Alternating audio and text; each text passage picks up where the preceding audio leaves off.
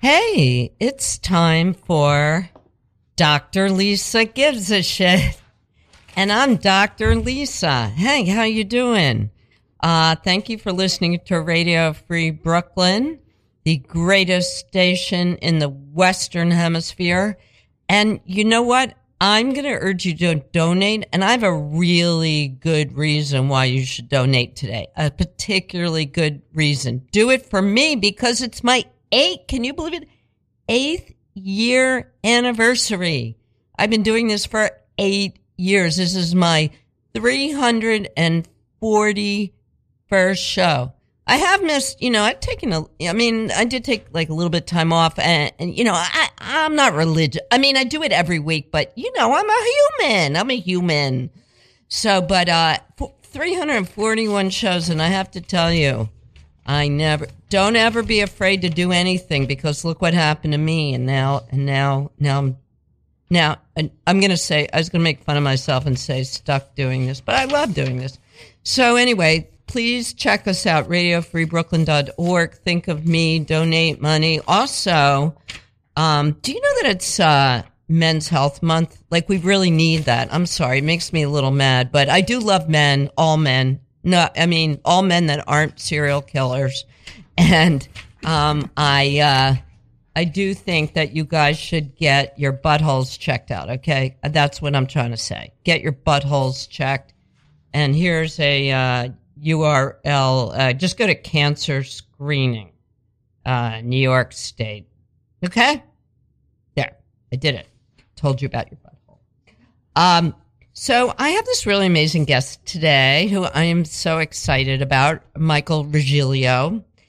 And Michael was, Michael is uh hilarious. He's a really great comedian. He's, he's a very smart, disciplined, like his work is really really good because it's it's really smart and well written and the jokes are are thoughtful not dumb you know like but any very entertaining and very accessible you know he he can he can he can work anywhere and people all sorts of people can enjoy him and to me if you're smart and you can do that that's like really that's that's hard. That's hard. Can you do?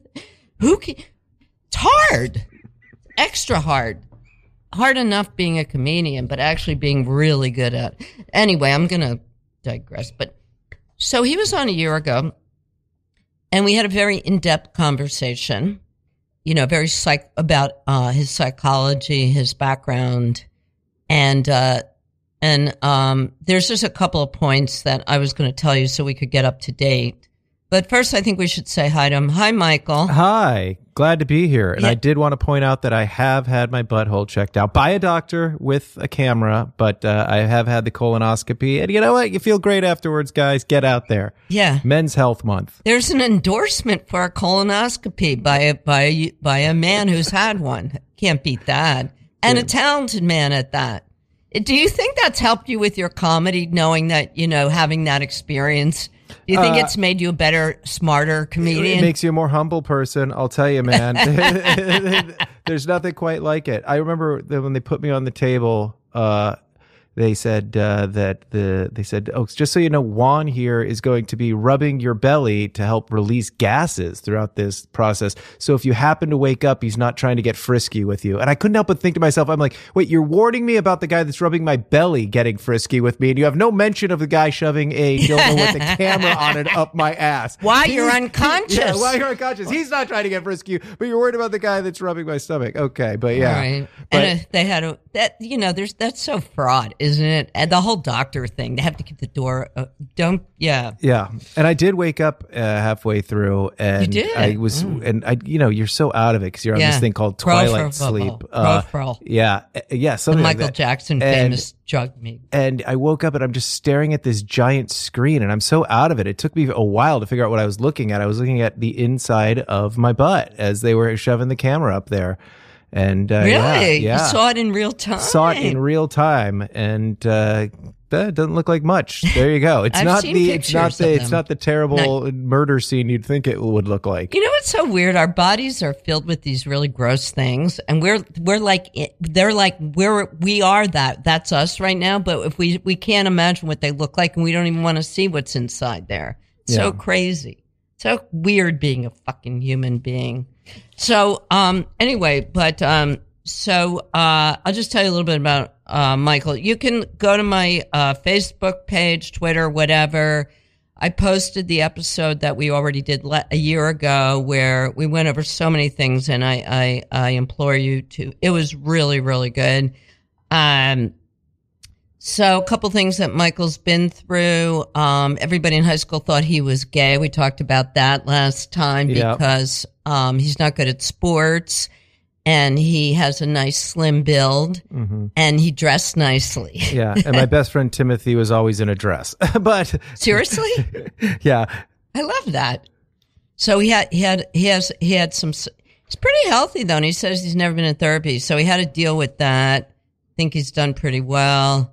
Uh, and uh, he also had, and I think this might have had something to do with he had to wear an eye patch on his. He was you were legally blind, which is partly why you were such a bad athlete because you didn't have good balance because you could only see out of one eye. yeah, born that way. Keratoconus is the condition, and it's very, very rare to get, only have it in one eye. Mm-hmm. Uh, but they didn't know what it was when I was a kid, so they misdiagnosed it as lazy eye. Mm-hmm. And so they covered the good eye and just left me with the bad eye. So I went from being already clumsy and walking into everything to just completely and totally pretty much blind. And then they figured out, oh, you don't have lazy eye, kid. Sorry. Uh, back to your life. But yeah, And how was that when they when when you started going back to your real life? When they stopped that, was it like a relief? I mean, it was so long ago, it's hard to remember, but I do remember my parents uh, thought, you know, here's this kid that has trouble with the bullies now. He's a complete klutz. He's blind in one eye. Let's fix that by making him epically suck at something in front of the whole world. And they made me play, and they made me play t-ball. And uh, I actually could do something in t-ball most kids couldn't do, which was strike out, which is very difficult, very difficult to do in t-ball, but I could pull it off. Yeah. So if you have that kind of trial childhood com- trauma, that can lead you to be a very insightful and sensitive person, sen- great comedian. This is what you need if you want to be a really good comedian. That kind of that kind of thing. But uh, he certainly seems like a well-adjusted person now, and he's like I told him, he's great to work with. Like very, you know, like besides being talented, just like very on top of things. You know, you do you. We don't always expect that here. Be your own CEO. That's what they say. Yeah, very professional guy. Um, so um, we were talking. Uh, also, he has a ton of shows. He's from LA, and he's got a ton of shows coming up. Last time you were very excited about the show on the Gotham, and you since then you've his he's going to tell you what he's been doing this year. But he totally like you've really, I think you've you've done so much stuff this year. You've blown up. Not I hate using that term, but things are going well. But last year, uh, Gotham was a big show for you. How did that go? That one was great. I made a lot of good friends. Uh, it was a great audience, and they're having me back. So that's always a good sign. That is a good sign. So you can see him at. Um, so you, here's a really good chance to see an LA comic. He, uh, there's a great show May 23rd, Eastville, Brooklyn. There's another. You can see him at Gotham May 31st. He's already played there though. Um, well, all now new, you're all comfortable. new jokes, folks. I, sure, I, I promise, all new jokes. And uh, he's also going to be this really cool place around here that if you really want to like s- see him in a smaller, less formal place, which I always really enjoy seeing com- comics do their work there. He's going to be at Young Ethel's in Brooklyn on June 6th, which is like Park Slope or something. Yeah, yeah, Yeah, that was, cool that's a good show too, I bet. Yeah, and if I might, uh, just uh, the 23rd at Eastville, that's with my buddy Dino Stamatopoulos, who people might remember from Mr. Show, and he played Starburns on Community. And his buddy Scott Adsit from 30 Rock. Yeah. They're going to be doing some sketches and some crazy stuff. Dino's going to sing songs. I'm going to play some guitar with Dino, do some stand up. Uh, we have Jocelyn Chai. Is that how you say her name? I, have Oh. only seen her in print. She's, she's super good. She's super cool. I saw her. And, uh, yeah, it's going to be a great show. Yeah, that's like almost like a festival or something. There's a lot of, it's like a big bill with a lot of different things Yeah. going on. Yeah, Yeah. we're calling it uh, Dino Stamatopoulos and Friends. And Yeah. yeah, it's just Yeah, it's like a fun night. It's a thing. Fun Yeah, night. It's a whole It's a- night. yeah, it's a variety. It's a whole show. night. Yeah. Yeah. that's a that's a good thing to like bring it bring somebody you want to have sex with that you haven't slept with yet, right? Don't you think? Well, I would think that if it wasn't for the fact that I'm a married man. Well, not you. not me. Oh no, any listener. If No, don't ever to- try to sleep with the comic. Yeah. Don't be a chuckle fucker. Do never, never, ladies, Yeah. ladies, uh, no one. Don't ever try to sleep with a comedian, especially if he's perform. That person's performing that evening. Do not do that. Yeah. Or, or, although I can hear every male comic in the history of the world screaming at me, "Yes, do that, do that, do not dissuade these people. Do that, do that. Sleep with us, sleep with us." Very lonely bunch, the comics. uh, Well, it's are, also yeah. fun to have somebody that you know knows how great you are on stage. I think that I, th- I actually think a lot of comedians, uh, male comedians, have wound up in relationships that way. I don't think I I don't I I think as a general practice, it's not a good idea. But there are people who really do meet. You can't, you know, but don't let me feed some stupid fantasy. Don't go. Don't do it. So, um, anyway, uh, we wanted to catch up on your life, and I, uh, we had a very brief chat before you came on. There were three things that really stuck with me. One, I wanted to hear about you opened for Tiff Tiffany Haddish at the Gotham, at the not at the Gotham, Hollywood at the Improv. Hollywood Bowl featured. I had a featured feature set. I went on right before, or whatever. though. I don't Yeah. know. And uh, and you and your wife are currently touring the United States in your car, where you're doing gigs. Your wife is a very well respected. She's up for some prize writer, Yeah. fiction, fiction. Yeah. Fiction writer, and uh, mostly she's working on a novel, but mostly very well known, I think, and well respected in the short story area. And you were only married like a year ago or something like that. Yeah, after one failed attempt after at getting shitty- married. Yeah, after a really bad uh, marriage. Uh, uh, not the nothing to do with them personally, but the wedding industry. Uh, and uh, now you have um, like a really cool. You actually have a like a real cool job, like a full time, not a full time, but like a regular gig. Yeah, I got a regular gig. I'm writing and perf- performing. I don't know if that's a word you'd use, but I'm uh, writing and guest hosting uh, the Jordan Harbinger show on Podcast One once a week, and we're doing something called Skeptical Sundays. Check it out. I, first episode was uh, me destroying or hoping to destroy the wedding industry because they deserve it for what they did to me, and I'm happy to tell the story of my wedding that fell apart. Um, no, we want to talk about pornography. Yeah, but we're, I just turned in a script that I was telling you about last night about But- uh, porn. That But before we, but before we do that, um, let's just let's just get get let's these guys need these guys. I had never heard. Have you? Have you folks? Have you? Have you guys ever heard of Jordan Harbinger? I had Harbinger. Harbinger. So, uh, just explain a little bit of who he is, and explain like what you what your role as a guest host on the shows. Because I'm not. You're on the air and Yeah. you do the research, but explain the whole thing. Right. Well, I mean, his show itself is just a it's an interview, uh, long form interview podcast, and it's great. And he has the biggest of the big guests. He's he's a very popular podcaster. Um, and once a week he has me on, and we pick a subject, and we call it Skeptical Sundays, and we just uh, you know we take it to task, and we figure out what's what what is it really all about, and uh, we've So done- wait, let me just clear Yep. this up. So you have a so he is he on every day or He's on, I think, three, four, five times a week. I okay? So he's varies, on like yeah. a bunch of times, mostly interviews. But you and him go toe to toe on Sunday, and Mm-hmm. you do the research, deep research on some shitty ass fucked up thing in the world, Right. and you guys. And you I give it guys to him. Talk about. Do you pick the topic? We pick it together. Yeah. Okay, so it's a brain. It's a Yeah. brainstorm thing. It's a brainstorm. and you thing. guys are probably get a. Did he? Did he choose? I mean, it's probably big, bigger operation. Did he choose you? Yeah, I mean, there was a, an interview, and uh, but were there other? Did did you know him before, kind of thing, or he had heard they- me on other podcasts, and I'd heard his show, but we had not met. Oh, okay, cool. Yeah.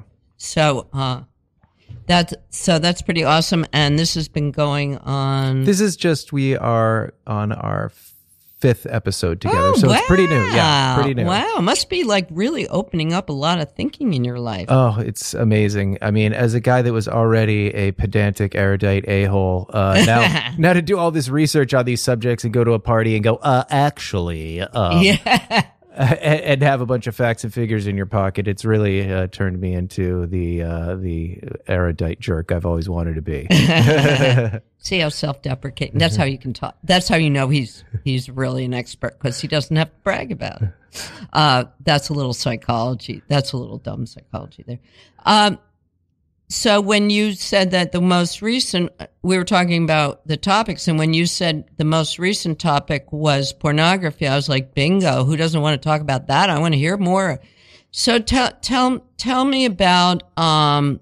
So did tell me about did you pick pornography? What your what your let's let's hear about the counter transference. What what is your take on pornography? Where were you coming from when you were you have your own opinion. You know a lot now, but when you started going down the road doing the research, what was your thoughts about pornography? Well, this is just to be clear about the effects of pornography, particularly on young men, chronic users, but uh, you know, in general, the you know the effects of it on the the brain, the physiological effects on it. This is uh, the episode has nothing to do with the porn industry or sex worker or porn actresses or anything like that. There's no judgment in it whatsoever. It's just the episode was about the physiological Ah. effects of pornography. Cool. And uh, yeah, what was my attitude? I mean, I'd seen a TED talk on it previously. Seriously? Yeah, of course. Talk, of course. Love me the TED Talks. and so I knew that it was uh, probably not a good thing to get hooked on. I mean, it also, I mean, it kind of all boils down to this is that uh, we evolved uh, in a time and a place where there were very few humans in the world. They believe that it was about one person per square mile. So your chances of running into somebody were pretty slim, much less mating with them. So in order to maximize that uh, those opportunities, we I mean, evolution, we are the ancestors of the horniest people around, the people that put in the work. And evolution always also instilled in men uh, this thing where they become more excited by a new partner. That is in order to keep them procreating and and moving the moving the DNA into the gene pool and whatnot. And porn hacks into that, particularly high speed ho- porn. So a guy mm-hmm. might get a new partner every year or three years or once in a lifetime switch partners or something like that and get a dopamine kick, a reward for it from the brain. You can do that 30, 40 times a minute now. Mm. You can mm. just click, click, mm. click, click, click, mm. click, click, click, mm. click. And we're hacking this reward system in our brain, much less, much like we were, it was food was scarce. Mm-hmm uh, when we evolved on the plains of Africa. So we have a craving for a salty piece of meat or a fresh piece of f- fruit. And by having a Big Mac and a strawberry shake, your brain is saying, good job, good job, good job, good job, good job. When in reality, you've hacked the brain. The, So- it's not getting, it's not, you're not doing a good job. You're doing a bad thing. Well, that's the same thing. You're getting reward, new partner, new partner, new partner, new partner. so partner. we're overeating and spending too much time twerking. Yeah. basically. But also, just to put this in context, I mean, I think, uh, you know, biologically, and people, I think, I, you, know, people. uh, Um, it's scary to say this now because I think there's like too many people fight about the stereotypes. But I don't know from your research, this you tell me. But it seems to me that the male is biologically um, uh, made, like you're saying, just to like fuck as many things as they, many people as they can, as often as it can, especially the younger ones. And women are supposed to, are biologically um, made to be uh, fussier because they have to have, they have to, they have to do the, they have to fucking take care of the thing. Right. And they're choosing for DNA. They want the best father, whereas the father just wants the most opportunities. Now, look, I'm no expert. This is just stu- stuff that Mm-hmm. No, I, no, I no, no, stuck my nose in some books and I read a bunch, but uh, Well, you're a far from an podcast as expert as any podcast expert can be. yeah, I suppose. But but but also, I mean, we were saying this is that we're like sex isn't the reason we we have sex now has nothing to do with babies, or you don't need to have sex to have a baby. Mm-hmm. And we know that, and so sex has become completely in a different. A pers- we have a different perspective on sex, and you know, young pe- the younger as pe- as life as time goes on, I think people will differentiate that much more. And actually, your own personal sexual preferences have nothing to do with procreation. And I think people are more in tune with that. So we have more different varieties sexual identity because it, it, you can, you can just afford to. Right, of course. I mean, what it boils down to me, and it, this Uh-huh. is again no judgment call or whatever, but Yeah, I mean, no it is it is affecting men in that they can't because of the fact that now they're getting these these these kicks every few seconds from by flipping through these high speed porn sites and they're watching more and more content. They're finding themselves where they can't be turned on by a real woman. Regardless of how beautiful Mm-hmm. or sexually attractive they find them, she's not offering up what they're getting from high speed porn. And now with the VR goggles and all that stuff, it just, it's something that needs to be understood. Let's not go willy nilly into this. Or if we do, let's understand that we're changing the way that it's been done since the beginning of time. Right. And that's kind of the bottom line with it. It's, it's, there's nothing wrong with discussing it. And there's nothing No. wrong with saying that it's not all good for you, you know, and people. or good or bad. It's Yeah, not. It, yeah. I mean, that's up to you, Yeah. right? That's we're not judge. You know, There's right? no judgment Yeah, call, but no. people get a, you know, you're talking about their favorite hobby very often. And, and Yeah. people are like, come on, man. Now I can't do anything. I can't even look at naked women anymore. And again, it's a judgment call as to what do you no, want out of your n- life. We're we're just talking. We're just talking what we what we've learned, what we're learning, All, what you're learning mostly. But also, um, I was thinking, like, can you give us an idea of how prevalent it is? Like, people, um, I I don't know, but mostly I think people don't advertise their porn.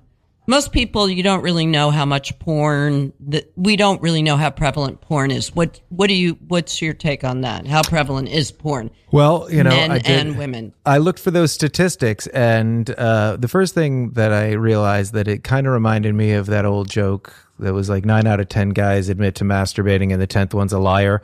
So I mean, it's kind of like that with with self reporting porn surveys. You know, like so Right. Oh, yeah. I came across one set of uh, statistics where they were like, you know, this is self-reporting, and it was like sixty-one percent of men and you know twenty-four percent of women. I just went bullshit to that one. That one rings as total and complete bullshit. And so I found a more recent, more accurate study, which was more like ninety-one percent of men admit to looking at porn in the last week and 64% of women. I was like, that sounds a little bit more right. And that might even be low from what I've seen. When they first went to study the effects of, uh, pornography on young men, they went to colleges and they couldn't study it, not because they couldn't find guys that watch didn't watch uh, that watched porn, because they couldn't find guys that didn't watch porn to use as a control group, which science needs. You need you need the guys watching porn and the guys not, and they couldn't find the guys not watching porn at college level. You know, at the the college age, and I was like, now that tracks. That sounds a little bit more from what I understand about the world. You know. So it's it's just becoming a question of you know it's really more than anything. What do you want to do with your life and your time? Nobody is lying on their deathbed going, I could have looked at more porn. I could have stared at a screen that simulated a, a person, but there was no there's nobody there. It's just lights tricking your eyes. You're just tricking your eyes and your brain into thinking something there. There's not. It's it's it's it's just lights on a screen tricking you.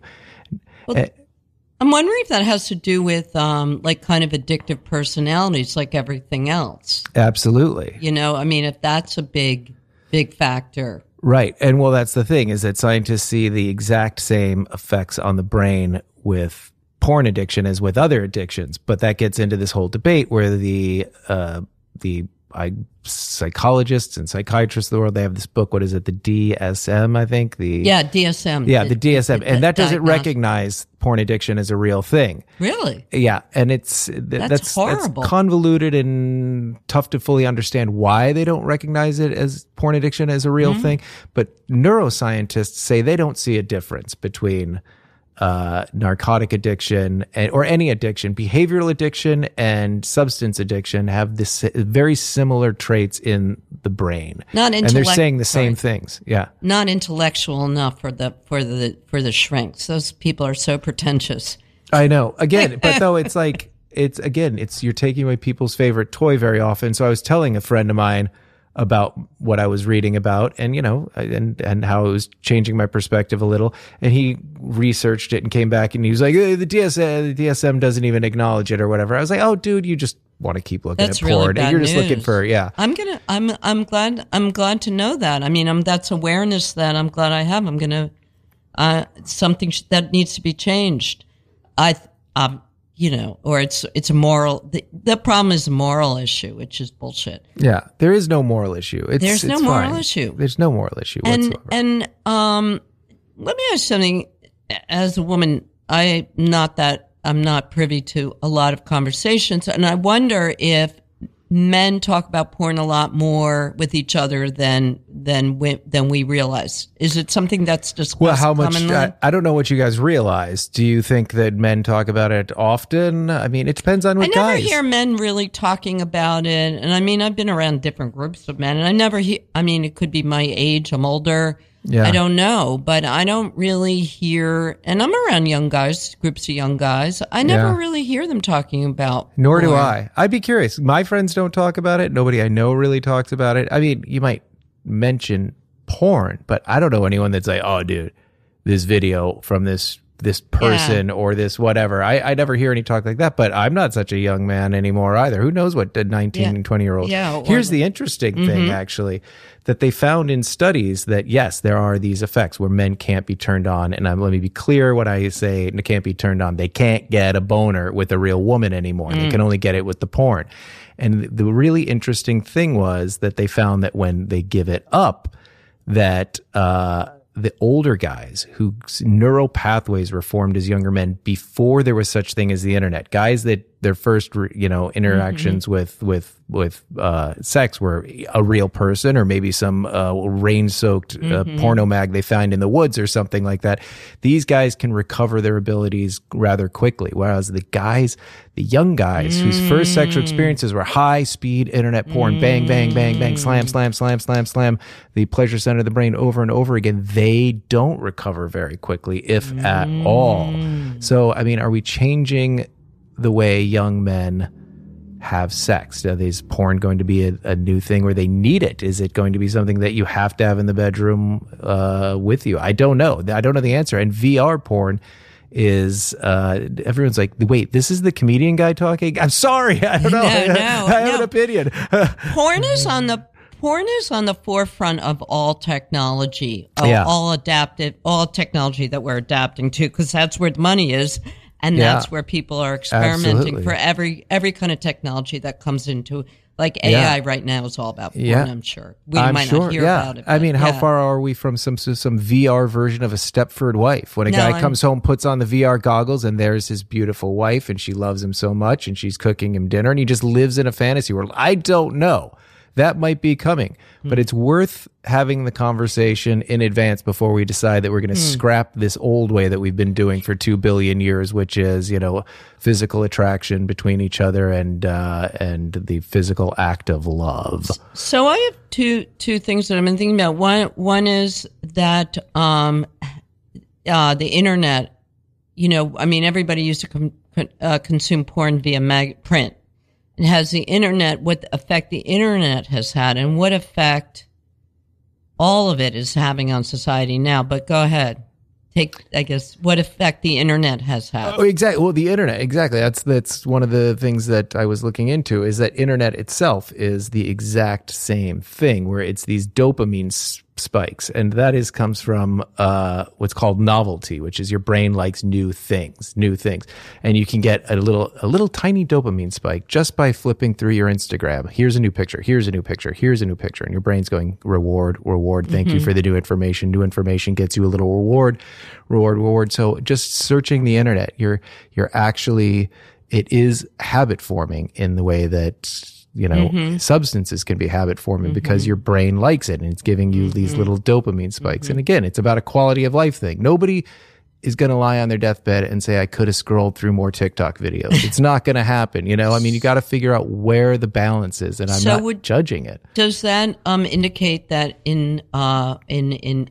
in pre you know in, in ancient human times that are men wired to fuck as many different women as possible? Then, That I don't know. I mean, I'm not going to speak like to that. no? But I mean, just, I don't have the may- expertise. It feels like that. I mean, I think evolution had a plan. You know, I mean, evolution is a, a mindless, you know, process. It doesn't have an actual plan, but Mm-hmm. Right. it, it is results oriented. Whoever can pass on the most DNA gets, you know, gets Right. the control of the species. And it does seem to be the horniest dudes. most aggressive ones. most- yeah, that passed on their Right. DNA, and that DNA would likely therefore make us the the the ancestors of the horniest dudes, which make us all the horniest dudes. You know, I mean, it is the name of the game. I mean, in nature, we see animals that fuck themselves to death. Is it okay for me to say the f word on Radio Free Brooklyn? Fucking yeah. Oh right. yeah. Yeah. On this. Yeah, there's uh, this Australian mammal that only mates once in its life, and it just mates till it dies. It takes Wow, about 14 really? hours of just mating, mating, mating with every other female little rodent, Australian rodent. I can't remember the names of Yeah. them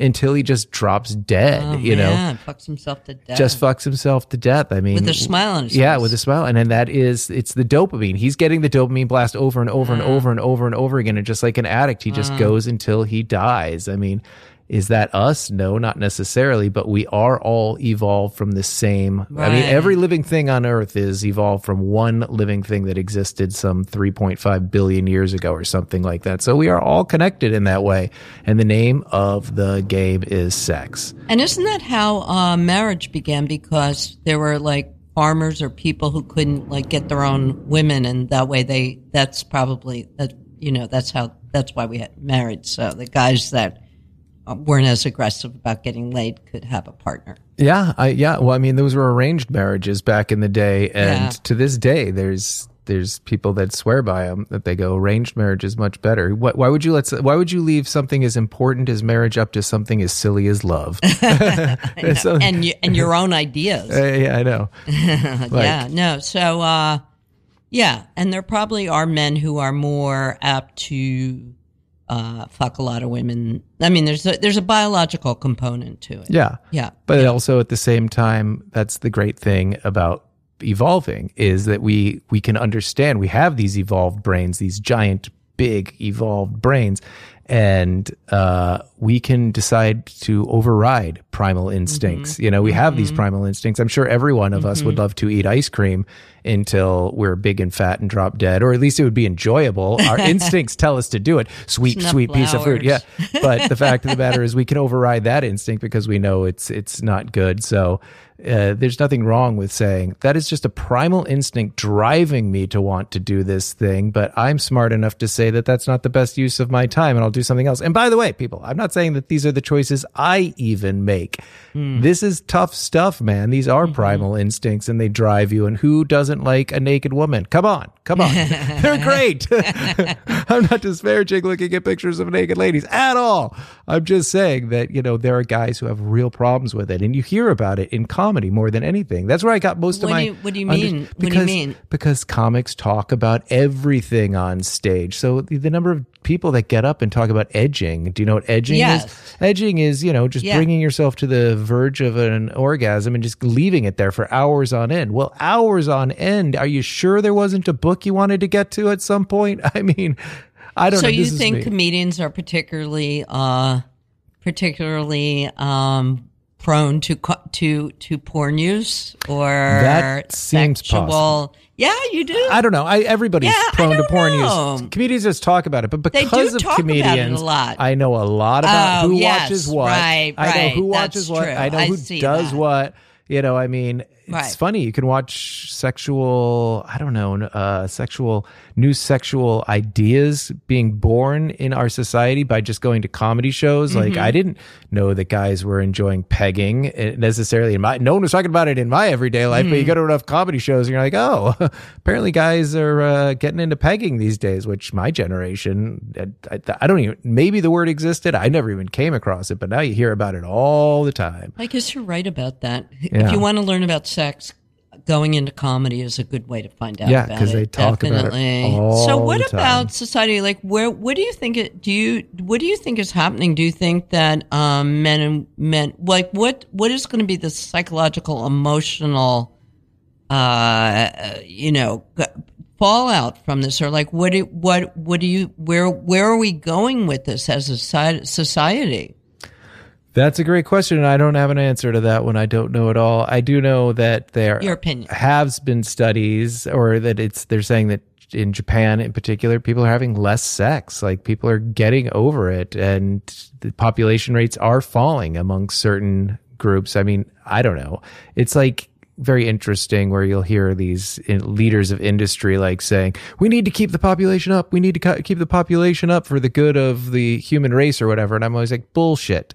We need to keep the population for the good of capitalism, and you know it. You need the workers. I don't think mm. the human race is having a problem with the mm. population falling. I'm sure that planet Earth doesn't have a problem mm. with the population populations falling. It seems like the only people that are demanding that we keep the population up are the ones that need workers in their factories. But soon enough, they'll have their robots and they won't need us for anything. So, But I'm I'm wondering about imprinting young people with porn because It seems like a, I, if I had kids, which I don't, I would be very concerned about the effects of high speed porn, particularly as we go into these undiscovered or unstudied uh, scenarios with the VR, which then takes it from passively watching to uh, actively participating in something where you think this person's in front of you. I mean, this is all new stuff and this is a very delicate little computer we have between our ears and mm-hmm. it and it reacts to new stimuli and it changes and it's it's called neuroplasticity mm. where the brain can change can change in amazing ways. Mm. People who lost the ability to speak because that part of their brain was damaged their brain will rewire itself and make a different part of the brain the part of the brain for speech and then suddenly they can talk again. People who've lost the ability to move a limb because that part of their brain was damaged or removed their brain just rewires itself and says okay now this part moves the hand and suddenly they can move their limbs again. It's called neuroplasticity and the brain will change to ad- adapt to any situation, which is an evolutionary advantage that we can adapt. But do we want to have it adapt so that its understanding of sex is these th- this dopamine show in front of uh, the VR goggles, where you're just constantly being rewarded for something that's not there? You're not doing it, you know. well, I think in, to my and I know you know I I'm just a hobby hobbyist therapist, but um so I am certainly no expert, but my my impression is that um imprinting like your first sexual experience par- particularly I'll say for women actually really matters a lot. Do you oh yeah, do you think it ma- you do too? yes, of course. And I mean, for men too? Yeah, earliest sexual experiences? Absolutely. I mean, I can only speak from personal experience, but I had a friend who every single girlfriend he ever had looked almost exactly the same, which is fine. People have a type. and then one day, uh, some friends were telling me they went to high school with this guy, and they were like, "Oh yeah, when he was like, I think thirteen or fourteen, he slept with his babysitter. His parents had a like eighteen year old woman come over to the house to like watch him for a weekend or something like that, and he had sex with her." And they showed me a picture of her, and she looked exactly like every girlfriend Oh, he's ever had. And I was like, well, that answers that question. You know, I mean, clearly early sexual experiences make a difference. So in that case, it, but I mean, you know, And we don't really even understand why, do we? I don't know, but I do know that, you know, there's nothing there. It's if, if our first sexual experience does make a difference, let's see to it that our kids have a sweet, innocent little, nice little first sexual experience, right? I mean, we know that an incredibly negative or terrible sexual experience for somebody when they're young can change them forever. Let's, I'm sure a very nice, pleasant, innocent, and romantic uh, first experience is probably good for him too. Well, God, this I'm- guy's a terrible comic. Why he's talking about love and nice experiences and respect? I can't believe it. I, and and he's actually really really funny. Oh, well, thanks. No, but um, the thing the thing is is that I'm going to push back on that Okay. because you're talking about parents influencing their children, and I think that um, at this point in this planet that parents have very little influence on children's, um, well, certainly consumption of pornography and influence on their sexual ex- experiences because it, you know, there's so many ways to get get around that. Like, don't Yeah. you, like? I think a lot of times. D- do you have to have, be a certain age to watch TikTok? I don't think so, but I have no idea. I don't. Uh, I don't I'm TikTok sure if you often. really want to, Yeah. uh, you know, a 12 year old teenage boy can find porn. Oh, yeah. In fact, the studies show that the average uh, person says that their first uh, experience with high speed porn was at age 13. And I think some percent, uh, and not an insignificant number, was at age 11. And Right. again, this is self reporting.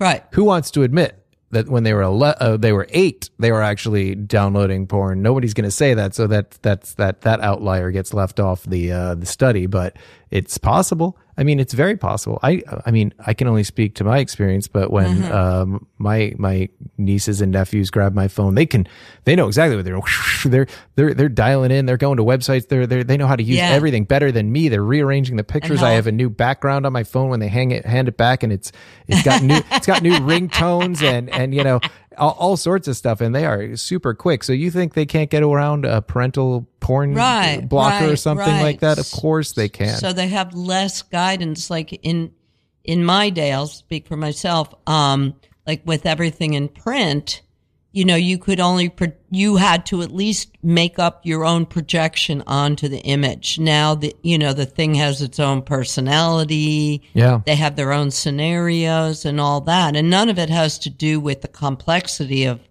the emotional side of it. So, I mean, None. I'm just wondering, have you? So, do you have any? What What have you? I mean, are there things that that we that really surprised you in doing your research, Sadly, not too much. I you know I or knew- what stood out anyway? What Well, I were the bigger themes? the numbers stood out. I God, I wish I could remember them, but I do know that uh, porn makes more than the NFL and Netflix combined, like a year, like way more. Like it's a huge number, and that's the other thing.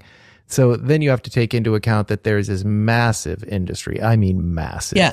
industry Yeah. that benefits from us going to porn sites over and over and over and over and over again. And they are mm-hmm. actively, just like every major corporation in the world, they are actively mm-hmm. studying how to get us to spend more and more time. Facebook wants you to spend more time on Facebook. Twitter wants you to spend more time on Twitter. Mm-hmm. And they study what habits you have and what they can do to keep you on Twitter and be exposed to their advertisers.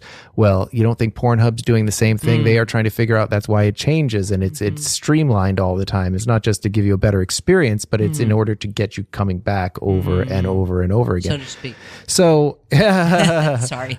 but you know, so it's there's two forces. There's evolution and capitalism saying, "Hey, Yeah. So I look wonder. at look at porn, look at porn, look at porn." So follow the money. Like who's making our I mean our uh like like you know all the social media companies in bed, so to speak, with the uh porn you know, with Pornhub. Like who owns this shit? Is it the same companies or That I'm not entirely sure. must be big corporations making Yeah. a lot of money off. Absolutely. I'm sure that most of them have like a parent company and then a side thing where it's the porn Mm-hmm. industry because they don't want that under their their I'm sure Coca-Cola doesn't want uh you know that under their list of companies they own is Pornhub, but somebody yeah, it's it's And no one- huge money. No one talks about who's making money off of that or where it's getting or what you're just saying, which I totally makes sense to me. Like how more money than the, what'd you say, NFL and Netflix. Yeah. combined. yeah, but yeah. no one know like we don't know that. We don't Yeah. think like that. They don't have like we're watching, you know, Meta and all these companies, but they're not being this, this Pornhub should be at the Congress testifying about where they're getting what they're getting their money from I and know. what Well, they're doing. We don't put warning labels on porn videos, although we're starting to understand that it can have a negative effect. We put warning Mm-hmm. labels on cigarettes, alcohol, everything else. We even put warnings at the beginning of movies that might be violent, but we don't put uh, warnings in front of movies that might be. And look, I'm not Tipper Gore. I'm not even No, suggesting no, that you we know, do. thank you for telling us. No, this Yeah. is really this is really good information and coming from somebody like yourself who's educated and not judgmental and is well well well traveled. It's really good to hear your voice, particularly. Yeah, I just more than anything, I think about the the joy of youth, and I hate to think that uh, it's it's going to be changed because running around when you're 15, 16 years old and being so enthralled with girls and wanting to kiss them at the party or under the bleachers and all the joy and all the endorphins that are released when you get those kisses and all that stuff. Yeah. That has a lot to do with the fact that it's Yeah. novel to you. If you've already seen a hundred thousand naked ladies by the time you get your first kiss, is it going to have the same effect? I don't know. Yeah. I yeah. don't know. And no, it's- it's taking all the romance out of it. And that's what girl, I wanted to, uh, you know, this time is going so fast because, um, because it's such a good conversation. But the thing is, is that, um, I wanted to make sure that we touch on the female point of view because Right. I'm, I mean, we're all concerned about that too. And, um, the, the women are the product of being consumed. Women are products of being consumed. And there are a lot of very, very smart women, women I know that are, you know, make money, um, off, uh, being consumed by being, being products of porn, whatever, Yeah. Uh, my, my through porn. OnlyFans and things like that. yeah, yeah, and Good for I- them. and I'm not. I'm not putting any judge. There's. We're not judging, obviously, but the thing is, I wonder about the effect on their psyche. And when we talk about porn, we often wonder. We're talking about it like how it's affecting men because men are the ones putting the mo- women are, but women are making money. And it's fairly, it's a really lucrative wim- way for women, especially like creative, sensitive Yeah, women to make money. Sure. And- Why not make a bunch of money off of dumb men? But- it's nothing wrong with that. I have no, I no. In fact, I say go get it. Right get but, is good. but i wonder what the effect the long-term effect on that is and we as a society are very conflicted because we don't want to slut shame anybody. No, but at the same time aren't we wonder is this really are there long-lasting effects if you are making money off of porn as a female I couldn't say I, I didn't come across that in the in the reading I was doing, but I have noticed that the internet in general, just around the very young people that I uh, that I know that are fa- my nieces, my nephews, and and just friends and whatnot, that they are obsessed with how they look in pictures in a way that I never was. Well, for one, I had no way of knowing how I looked in a picture because the picture was taken one week and developed six Yeah, months right, later. You know, and and it didn't matter. I I just I was just Mm-hmm. me when I was 11 years old, and you showed me a picture of myself, and I just looked like me. But nowadays, you know, when we have a family event and I take a pictures with the kids or whatnot, they all want to see the phone, and then they're upset. No, no, no, I don't look cute in that one. No, I don't like that one. I don't like that one. No, I don't. No, Yeah. no, I don't like that angle on my. I'm like, what the hell? What? Why are you thinking this way? You're just a kid. You, who cares what you, if the- you look cute, cute or not, or what angle it is? I just it's it it does.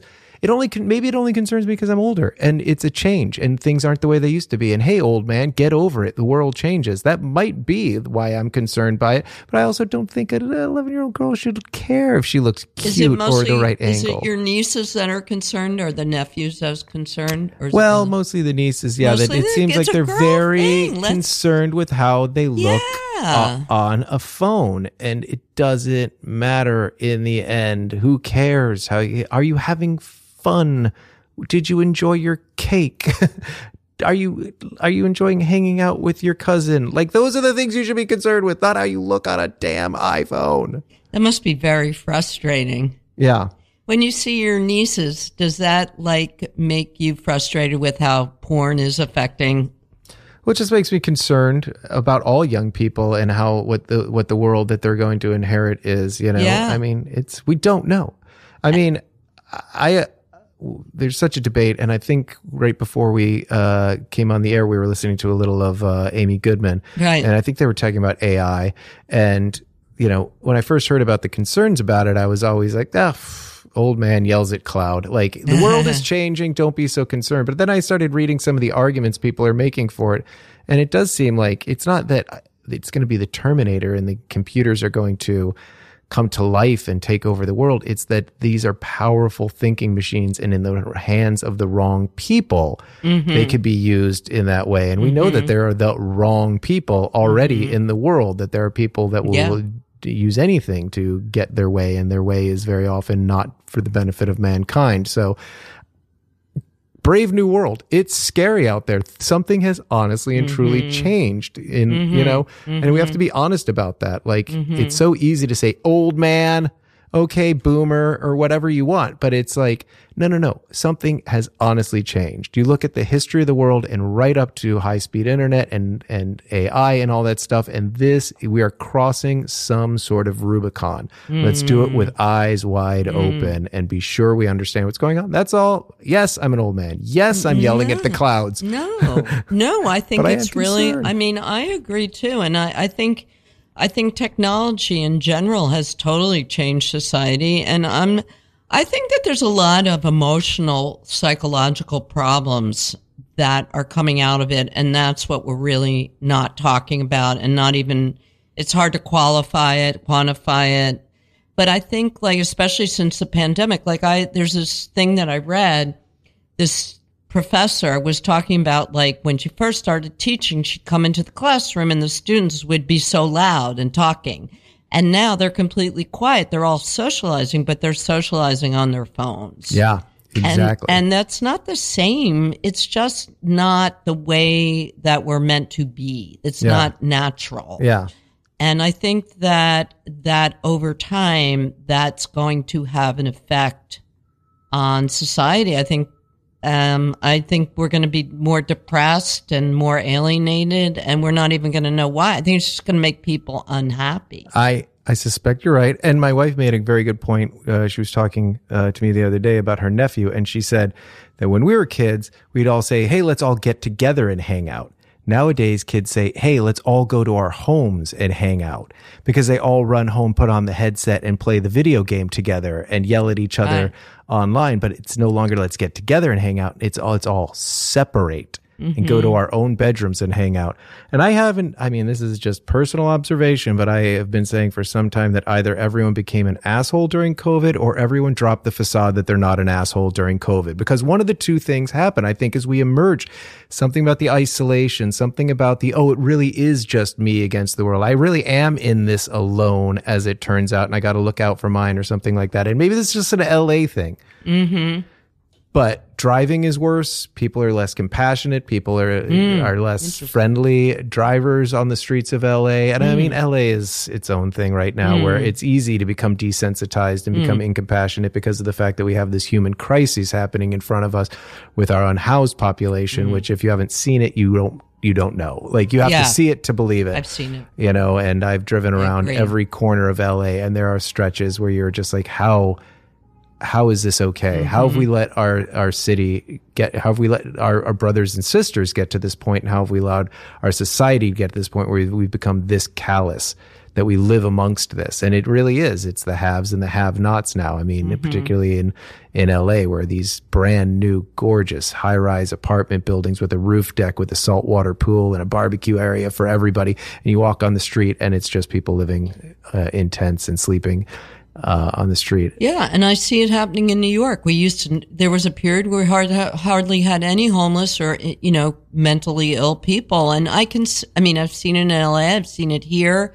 I think part of that is because of people's mental deterioration because of technology and our Yeah. compassion for each other and you know just like I used to used to be able to talk to people on the bus or something. Yeah. You know, things like that. And of course yeah I think And that's maybe part of it. maybe it's this is just me talking here, but maybe it's that we get this satisfaction online that we used to get in society. So it, now all you have to do is go, you know, uh, you know, uh, what's with Starbucks on Thursday afternoons? They're always so crowded. And like, like, like, like, like, like, like, like, like, like, like, and oh, look at that! I've interacted. I've said something clever.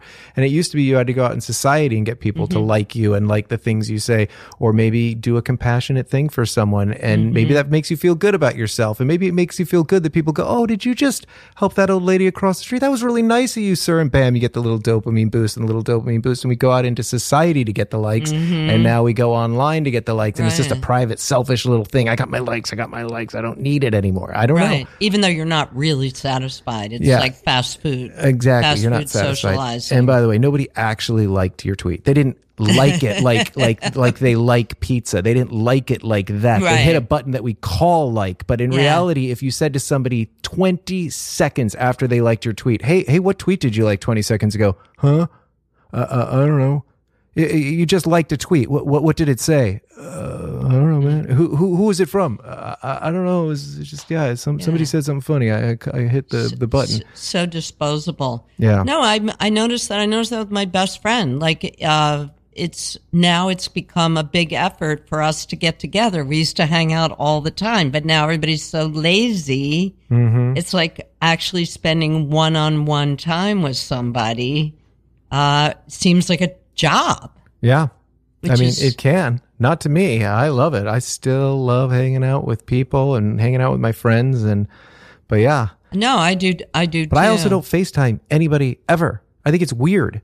I don't pick up when I get a FaceTime call. I'm like, what? What? No. What? I Why? like no, no, no. Yeah, I don't like. Let's get together. Let's go to a bar. Let's go do something. too. We I can like do that. Like together. FaceTime. Like no, you can call me or text me. You can't FaceTime me. Like this is not. We're not going to substitute hangout like that. You know. Yeah, I agree. Yeah, we don't Yeah. FaceTime, but yeah. FaceTime is for holiday parties. Like, hey, everybody's here. Say hi to Uncle Jim. Hi. That's what FaceTime is for for me. It's not for chatting with my friends. I don't care what you look like. I don't need to see you. Just if you want to call and have a conversation on the phone, that's great. But, you know, So you don't spend a lot of time on social media, I'm guessing?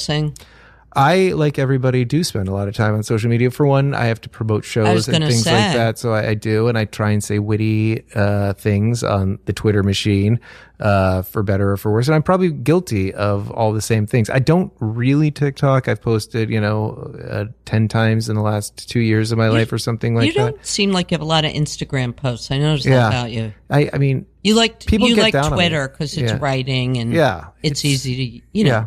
And, you know, I'm a political guy. I follow Mm-hmm. politics quite close, and Twitter's a good place to read about that, although it's just, you know, a Right. total dumpster fire nowadays as well. But yeah, look, they say yeah, you should post every day at the same time. You got to Oh, have really? content, content, content. You just post, post, post, post, post. And I even spoke with a big time uh, comedy manager one time about like how to get your career going. And he was like, uh, go get a million Instagram followers and we'll have a talk. Like, what? But, Eh, but yeah. but I've got I've got a really solid hour. Right? No, no, no. Listen to me. I said a million TikTok Right. followers, and, and we'll talk. It's like no, but I've I've I'm getting really big laughs, and and I think I'm really connecting with audiences. Listen, I'm going to say it one more time. I don't care about that stuff. Go get a million TikTok followers, and we'll talk. Yeah. You know, It's, it's all about capitalism and and the art world is that way too now not so much well that's part of it but it's also um being evaluated by how much money it's not maybe it's not uh, likes but it's all about how much is the art worth right? and it's numbers everything is quantifiable Exactly. And that's what is going on with TikTok. When I was uh, a very serious rock and roll musician, I watched a, a- a change where you used to get a record contract to make a record. And then it switched to you make a record and maybe we'll buy it and put it out. But you go get the fans, you go get the Instagram, you go get all the fans, you do all the work, put out the music, and maybe we'll bring you on. It used to be they would develop you. And it's kind of like, look, maybe it's like that with comedians now. I don't know enough about it, but it does seem like they're like, we don't Yeah. develop artists. We take develop artists and we manage them, and that's the way we do it now. Totally. Look at the music business, Mm-hmm. right? Yeah. So I think we're going to have, we only have a minute left, and I want to make sure that everybody knows where they can see you while they're in New York. I'm really Please. excited. Yeah. That, yeah, I can't wait to, I, I'm definitely going to come to one of these. I don't know which one because there's a whole bunch, but, um, I'm just going to read this really quickly. You're going to be at QED too, which is like Kambri and Christian's Place, my one of my favorite all time five borough comedy clubs. That's on May 27th. Eastville, May 23rd. We were talking about that. You're going to be at E's Bar in New York, New York. Ease, Ease. Is that how you call it? Oh, Ease. ease. It's just an E apostrophe S. Yeah, that's uh, Upper West Side. I performed there once before, and I loved it. Upper West Side. Yeah. Uh, Gotham, J- Young Ethel's on the 26th in City Winery. You know what? Do your own research, you guys. Like, I don't have time to read all this. So why don't you just go to michaelregilio.comedy.com and you can find out all about it. And Regilio is spelled R E G I L I O.